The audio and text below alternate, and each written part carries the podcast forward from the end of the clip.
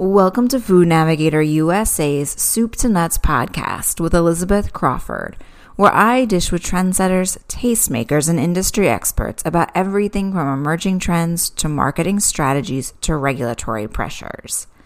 Despite what your parents told you growing up, looks matter, especially for food and beverage products in the current era of Instagram, where more than 500 million people around the world check their photo feeds daily and 68% of millennials photograph their food before eating it.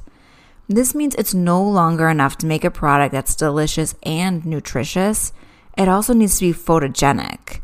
And I'm not talking about photogenic by a food stylist, but by the average consumer who does little more than point, shoot, and select a filter.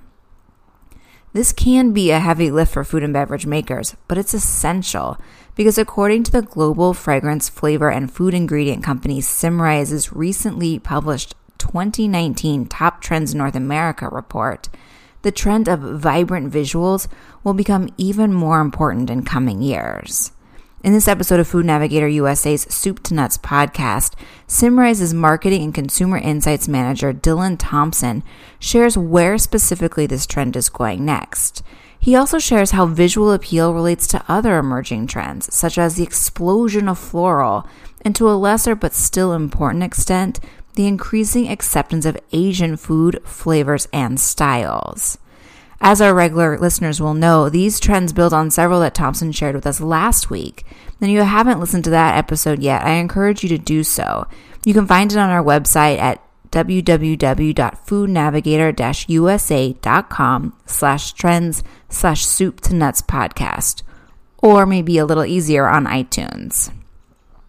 So, consumer interest in photogenic foods and beverages isn't necessarily new, according to Thompson, but it is becoming more refined, with consumers preferring specific colors and textures.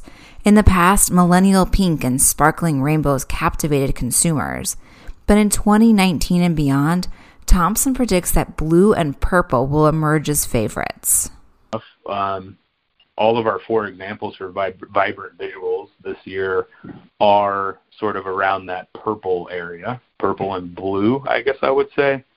Out of those four, we have ube, um, which is a, a, a purple yam. Uh, it's big in Southeast Asia. It's been around forever, and we started to see it bubble up in New York in different formats. Um, I think the first place we might have saw it was in ice cream, and uh, so that's here to stay. And now if you if you scroll through Instagram and you follow a lot of food accounts, you'll definitely see um, ube popping up more and more. Um, just look for the bright purple and you'll see it. And if it's not ube, then it's probably butterfly pea flower. Um, that's probably one of the top examples out of all of the trends that we are tracking for 2019. A, a coffee speakeasy um, in New York City that has a Vietnamese coffee um, that has ube in it with vanilla extract, uh, simple syrup, and coconut milk. And what you get is this really cool blend of the black coffee, the white coconut milk, and then the very bright purple ube at the bottom. Um, there's another one from uh, from Jersey City. Uh, this one is actually a um, an ube pie from Gwenie's Pastries um, that's going to be featured at an event in Jersey City um, coming up. Bright purple um, inside of the pie with white purple icing. Uh, butterfly pea flower, on the other hand, uh, seen recently in St. Louis, Missouri, even. So you know, you think about a lot of these trends, and you you think, oh, that's only happening in East Coast or West Coast, and maybe New York and San Francisco and places like that. But um, recently, while in St. Louis, Missouri, I saw a butterfly pea flower beer. Um, we were in Philadelphia recently with Star Chefs and saw a butterfly pea flower um, tea at a uh, at a Malaysian restaurant. Um, that's probably the most common way to see it is that as a tea. Um, but however, it's being used in cocktails as well. So another New York City example is um, this past weekend I saw it at a bar called Mr. Paradise in New York City. Um, they were actually mixing it with gin and uh, some tonic water, and they were making sort of a really fun, bright purple um, take on a gin and tonic. Um, so yeah, it's just it seems to be penetrating everywhere, like every category. It's all about creating those fun, unique visuals. And a big part of it, I think, is that you can still keep a lot of times almost the same taste profile that you're keeping in whatever the product is. So if it's um, ice cream, for instance, you can use ube and make it purple and still keep pretty well the same flavor of whatever ice cream you were using. Um, in some cases, it does add flavor. Um, another example within Vibrant Visuals is purple carrot. So that's more on the savory side, and that one's definitely pretty easy to see. Um, you know, coming together with another thing that we've seen with carrots, and that's sort of just taking the carrot as is. Um, chefs really trying to find the the best ingredients that they can and not doing a lot to it. So, you know, maybe it's just like heavily roasting it and salting it and um doing the best that they can with with that ingredient without messing with it too much. And so we've seen purple carrot popping up more in savory dishes like that as um, sort of a unabashed, you know, ingredient to add an extra pop of color. And then the last one we had for vibrant visuals is huckleberry. Um, and that's another unique one in creating a sort of a bright bluish purple flavor. That one's probably the one that is more um, on the verge still. Um, you don't see as many examples of it. Yes, it's an ingredient that's been around for forever, and um, it's just never really been a mainstream thing where people might say, "Oh, give me a huckleberry yogurt," but maybe in the next couple of years they will because it's going to add um, a little bit of an extra pop of color and uh, it has some good health aspects to it as well. Visual appeal isn't just about color, it's also about texture and overall style, especially when it conveys a sense of fun or wonder or even elegance, all of which flowers and herbs deliver, according to Thompson. He added that as consumers become more familiar with the visual aspects of flowers and herbs, they're also starting to embrace their unique smells and flavors, creating the foundation for the flavor explosion that Symrise predicts will take off in 2019 and beyond. If you maybe think about um, your experience uh, as a consumer over the last year or two, you've probably noticed it or maybe come in contact with it and haven't really thought about it. But there's more and more florals everywhere, um, and they are very polarizing. But I think as uh, consumers are maturing here in the U.S. and becoming more and more willing to try new things and take their palate into new territories and uh you know there's also more accessibility so someone like where I'm from in uh, southern Illinois in in the Midwest where you don't have a ton of exposure to like you know fine dining and things like that you maybe now can order it through Amazon or um you know something like that where uh they are being exposed to it. And I think that's part of what's driving this floral explosion. So consumers really like the um, the visual aspects of a lot of the florals, um, and then it is a, a new taste that they a lot of uh, consumers haven't experienced before. And on the other side, consumers that are experienced with floral flavors that may be you know really familiar with like rose and hibiscus, um, lavender even. Um, they are sort of asking, you know, what's next, or chefs are, you know, giving it to them like, here's the next floral or uh, flower sort of base thing that will be um, in front of you and, and on your plate. So I think in the past it maybe been was more tied to a culture like um, rose, for instance, could be tied to Middle Eastern um, cuisine and culture and rose water and things like that. Whereas now, and then also past that, it could have been in fine dining. So something could have had rose petals, you know, on top of a of a you know really fancy fine dining dessert, for instance. But now you're taking something like rose and uh, let's say mixing it with strawberry and putting it into a, a sparkling drink, for instance. And then that gives you what I was talking about earlier, that familiarity. So you have the strawberry and you have the idea of how I, I want a sparkling, you know, refreshing sparkling beverage, and then adding that rose as a twist, and that gets me excited and gets me interested. So um, so rose and lavender, um, those are two of the, the bigger ones from the past.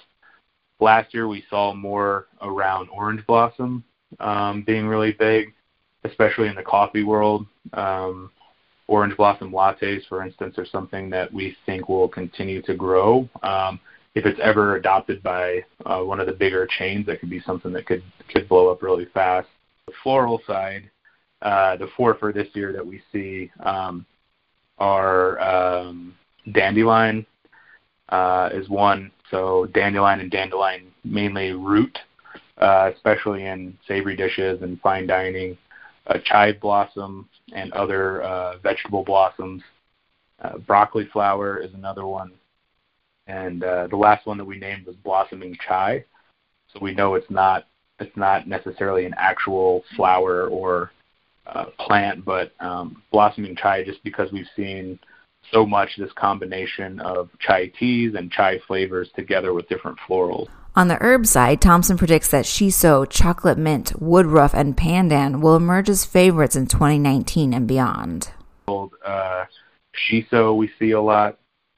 Um, so again, coming back to the whole Asian influence, shiso traditionally is seen in um, Japanese cuisine and something that comes along with your sushi. Um, now it's being used in all kinds of different applications from putting it into a fresh salad to um, making an oil out of it that would go into a dessert um, to you name it. So I even saw at um, Target, the major retailer, that they had a line of um, personal care products like soaps and lotions that was featuring uh, shiso. So for us, when we see something that's really going cross category, especially in retail um, and into even outside of food, um, that really is showing you how big of an impact it's making. Um, this year we also see chocolate mint, so that's not just combining chocolate and mint; it's an it's an actual varietal of mint. Um, woodruff we see as well, and pandan or pandan. Um, pandan is uh, another Asian ingredient, um, and that's been really interesting to see as well. So we saw that, for instance, in a in a cake uh, dessert at um, a restaurant in New York, as well as uh, as malted pandan in a cocktail recently. So um, it's another versatile ingredient that's sort of going um, all over. As Thompson noted, many of the floral and herbal flavors that Symrise is watching fit nicely into another major trend that the company is predicting will emerge in 2019 and the coming years, and that's, quote, acceptable Asian. Um, Asian, again, is nothing new in the U.S. There's been Asian food here for a long time in different ways. Um, from you know your Chinese restaurants that that were some of the first Asian food to be here, all the way now to like very very authentic Japanese and Korean and even regional um, even regional Chinese cuisine, for instance. It's gotten very very um, complex and very very um, good here actually in the U.S. of the sort of Asian uh, cuisine and ingredients that you can find. So uh, what that is doing is helping to drive the accessible Asian side of things, which is the part that we think is more accessible to mainstream consumers and part of that, or a lot of it, is driven driven by culinary stars like uh, David Chang, uh, Danny Bowien from Mission Chinese Food in uh, New York City, um, and countless others. Um, those are two of the big uh, the big names that a lot of people may know of because they've been featured on Netflix and Vice and everything else uh, that's out there that are really popular with um, millennials. And so that is helping to drive um, these Asian ingredients and Asian foods that we thought were at one point maybe not really mainstream at all that are now becoming accessible. Um, and the ways that they're becoming accessible is usually first they're used with an anchor ingredient that's familiar to consumers. So um, it's one of them, for instance, for this year uh, that we have is called Yuzu Plus. So Yuzu Plus is all about um, tell me what what is going with yuzu. So it's not just like, hey, give me a, a yuzu soda or a yuzu cocktail. It's yuzu with a familiar um, ingredient. So a really good mainstream example of that is uh, the yuzu hot sauce at Trader Joe's. Um, so you're taking a classic American thing like hot sauce. It's also a global thing, I realize, but Amer- American thing like hot sauce and putting a little twist on it with yuzu. Um, another one we have is miso plus, so, yes, miso soup has been around um, forever here in the U.S. and is in you know every uh, Japanese or sushi restaurant you're going to find miso soup. But outside of that, most mainstream consumers aren't familiar with it or what it does. So now we're seeing it incorporated uh, into other familiar things to sort of that's introducing it to mainstream consumers. So uh, a good example we saw in uh, Philadelphia was miso mayo. Um, so literally just mayonnaise with some miso mixed in that's giving it some extra um, umami and funkiness. Um, and they're putting that on a, a, regular sandwich um, in a deli, a deli called uh, Middle Child, which was actually a, a Star Chef's winner in Philadelphia um, a couple months ago when we were there and it's those sort of things that are really taking um, taking charge and introducing mainstream consumers. So taking an ingredient that might have been less known or maybe you've heard of it, and then putting it in a familiar format. Um, the other two that we saw, um, XO sauce is another one, uh, traditionally from Hong Kong, um, and usually made with uh, seafood. So there's definitely some seafood notes there. Um, now we're seeing it used in more ways than than what it was intended. So instead of just being in a in an XO noodle dish or something like that, you may see it um, combined into uh, another condiment and used as a dipping sauce for fries, for instance. Um, and the last one was uh, Jap. It's kind of a combo. It's uh, Japanese cheesecake, which I mentioned earlier, um, and then Jian Bings. So Bings uh, coming directly from China um, and I mentioned David Chang earlier. David Chang actually opened up a new restaurant in uh, Columbus Circle in New York, and one of those uh, that restaurant is uh, one of its big focuses is on the Bing, which is almost like a Chinese version of a of a burrito. I guess is the best way I can describe it. Um, I don't know if that's the the best way to describe it, but basically, um, you're taking a, a lot of different ingredients um, and wrapping it up in sort of a wrap situation. And usually it's all tied together with um, with egg and scallion, and then you can add in different elements like pork floss or um, or sesame seeds or uh, you name it. So uh, yeah, so those are some of the main things that we're seeing in uh, in that area, and I think it's only going to increase. And those are again the ones that we think are coming in the next two to three years. There's already plenty of good examples of accessible Asian um, in today's uh, market. So if you, you think about soy sauce, for instance, um, and soy being combined into other condiments, if you go to a um, a cup, there's a chain restaurant. I can't remember the name of it. Um, that does sort of a quick serve version of Japanese food, and they have a soy ketchup. So it couldn't be more American to me than that is taking a classic thing like ketchup and and mixing in the uh, the global influence of soy sauce. And so there's multiple examples like that, and just these four is what we think are really going to make an impact in the next couple of years. And with that, we've come to the end of our time, even though we haven't come to the end of all the trends that Symrise is watching. Listeners who want to know about all 11 trends that Symrise is betting on in the coming years can do so by reaching directly out to the company. Or you can keep your eyes peeled for our coverage coming out of IFT Summit in New Orleans next week. Until then, this is Elizabeth Crawford wishing you a productive and profitable week.